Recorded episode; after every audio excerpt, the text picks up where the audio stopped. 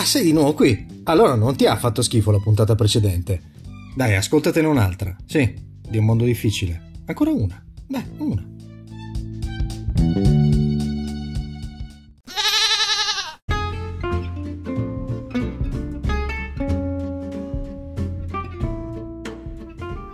Eh vabbè, no. Eh, ciao, ciao, scusate. Eh. Eh, no, vi avevo lasciati lì un po' in attesa. D'altronde l'attesa fa parte del viaggio. Eh? L'attesa è essa, essa stessa, essa, essa stessa. Oggi con le S siamo male. Bentornati, ben ritrovate, ben ritrovati. È un mondo difficile, è un viaggio difficile, è un'altra puntata che esce un po' così, in modo estemporaneo oggi. Allora, siamo già arrivati in quel di luglio e ormai a luglio di vacanze se ne fate, di viaggi se ne sono fatti e quindi continuiamo il nostro percorso ma lo riprendiamo un po' uh, da ciò che è successo in questi giorni in Italia. Fondamentalmente eh, un paio di settimane fa c'è stato un episodio di un incendio in eh, quel dell'aeroporto di Catania. Fortunatamente io lo stesso giorno in cui è scoppiato l'incendio sono partito nel pomeriggio per rientrare verso casa e poi verso sera è successo sto casino, per cui praticamente eh, i voli sono stati dirottati sui vari aeroporti sparsi eh, nell'isola, ok? Ora, questa cosa qui che abbiamo detto è successa già un paio di settimane fa si sta trascinando a lungo e quindi eh, parlo oggi di questa, di questa cosa perché è, è, ancora attuale, nel senso che eh, non essendosi ancora risolto il problema ci sono delle situazioni paradossali che si stanno presentando eh, nell'aeroporto, presso l'aeroporto di Catania. Ora dovete capire anche però che la temperatura in quella della Sicilia non è esattamente fresca come la temperatura che si può trovare in Islanda in questo momento. Quindi mi domando e sono così solidale con quelle persone che sotto il sole, eh, munite forse di un ombrello, di un cappellino, stanno aspettando di essere chiamati da qualcuno che ogni tanto esce e dice Milano! E perché parte il volo per Milano? Ma perché siamo tornati agli aeroporti? Beh, l'ultima puntata era dedicata agli aeroporti belli, abbiamo scoperto dei record interessanti che riguardano la copertura della superficie dell'aeroporto più grande del mondo che è superiore ai 700 km quadrati e oggi invece torniamo a parlare di aeroporti ma ne parliamo in un modo diverso. Non so se eh, vi sia mai capitato ultimamente di arrivare all'aeroporto e trovare dei pianoforti. Ecco ci sono dei pianoforti messi lì a disposizione delle persone che decidono di passare del tempo eh, deliziando il pubblico con delle melodie. Ora su questo fenomeno che ormai è diventato un fenomeno abbastanza diffuso, io avrei qualcosa da ridire. Nel senso sì, l'idea è molto bella, è bello avere un pianoforte, il pianoforte è bello da ascoltare, è bello sentire qualcuno che sa suonare il pianoforte e che suona qualche melodia di musica classica piuttosto che altre, ma ad un certo punto mi è venuto da fare una riflessione. Eh sì, perché tutte queste persone che all'aeroporto non vedono l'ora di mettersi a suonare, ok, non lo fanno tutte così pro bono, nel senso che dicono, ah guarda io so suonare, to, rilassati anche tu, ascoltati Chopin. No, no, no.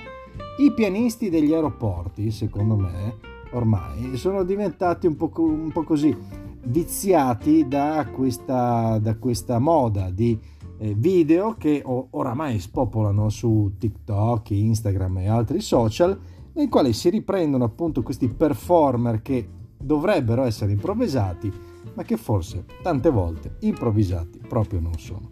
E, e qui nasce anche la domanda su questa sottospecie di sindrome da capacità incapacità creativa, perché non è una capacità creativa, è una incapacità creativa e, e di questi ragazzi che si mettono lì a strimpellare nella speranza che qualcuno faccia loro un video che diventerà virale.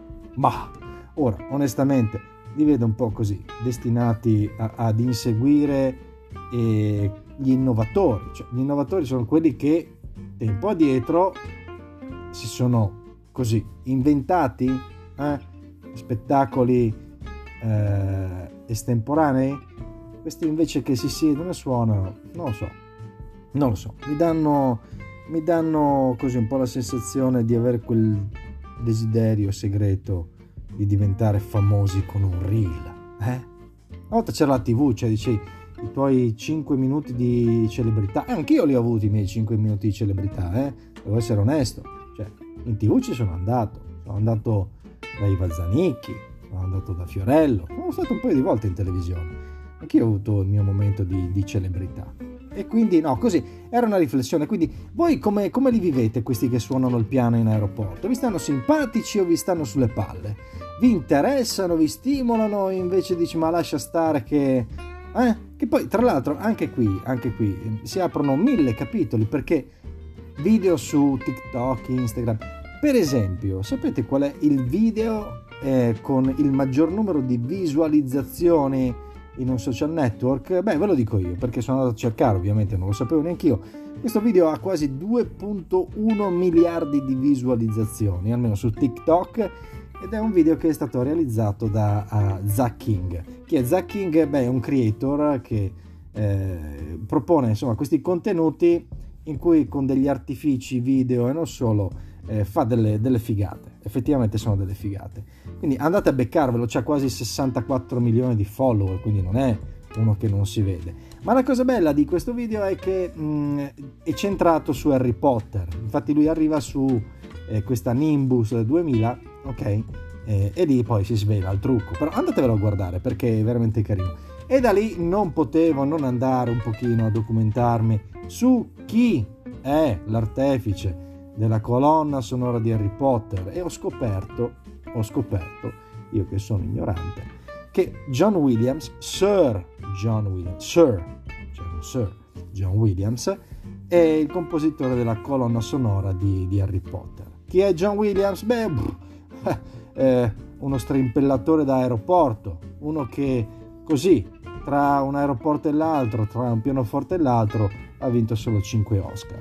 Tra cui tra cui voglio dire anche un qualcosina di averlo portato a casa perché è il compositore, chiamiamolo così un termine forte per quelli che sono all'aeroporto e suonano, compositore della colonna sonora di Star Wars. E quindi allora anche oggi abbiamo dato così uno spunto, questa volta non siamo andati a proporre così delle canzoni pop, ma siamo andati un po' così tra il sacro e il profano a toccare colonne sonore della Madonna. E ah, a proposito, perché è partito tutto questo trip? Beh, perché fondamentalmente quelli che suonano all'aeroporto tendono a suonare sempre delle melodie di Hans Zimmer, che peraltro diciamo che secondo me è l'alter ego di, di, di John Williams. E, e, suonano sempre le, le melodie di, di, Interstellar. Ecco, andateveli a vedere, eh? E poi, poi mi sapete dire. Voi all'aeroporto cosa fate? Mangiate il panino? vi fate la birretta, state in coda come quelli che sono a Catania, scappate dagli incendi. Che cosa fate all'aeroporto voi? Alla prossima, da un mondo difficile, è un viaggio difficile. Spammate, eh, mi raccomando.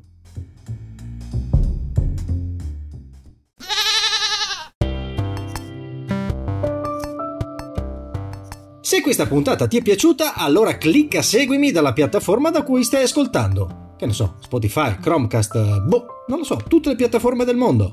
Va bene, alla prossima, da un mondo difficile. Ciao.